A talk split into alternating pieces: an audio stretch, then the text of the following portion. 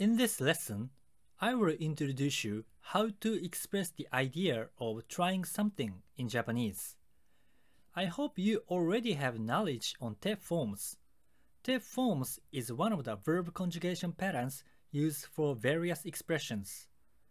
If you are not familiar with te forms, I highly recommend you to listen to the previous episodes related to te forms prior to this lesson.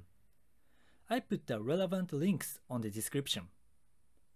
You use the te form of a verb plus the helping verb miru to express the idea of trying something. I'll show you some examples. 昨日初めて寿司を食べてみました。I tried eating sushi for the first time yesterday. 初めて means first time. 食べて is a te form of 食べる eat. 見ました is past affirmative of the helping verb 見る。食べて見ました。昨日初めて寿司を食べてみました。私もこの映画を見てみます。I will also try watching this movie.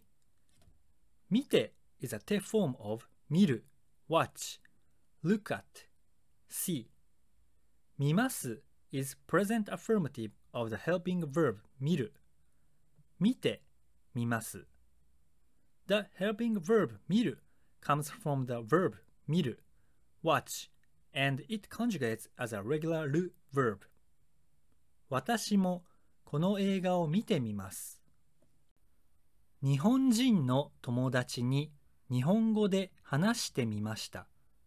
I tried talking to one of my Japanese friends in Japanese. 話して is a te form of 話す speak or talk. 見ました is past affirmative of the helping verb 見る。話して見ました。日本人の友達に日本語で話してみました。Let me wrap up this lesson. You need to use the te form of a verb plus the helping verb 見る when you express the idea of trying something.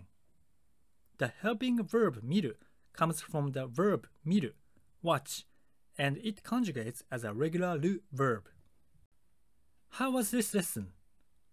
Te form is used in many expressions.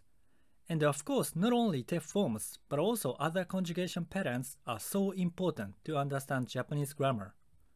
Please be always mindful of conjugation when you try to memorize new vocabularies for verbs and adjectives.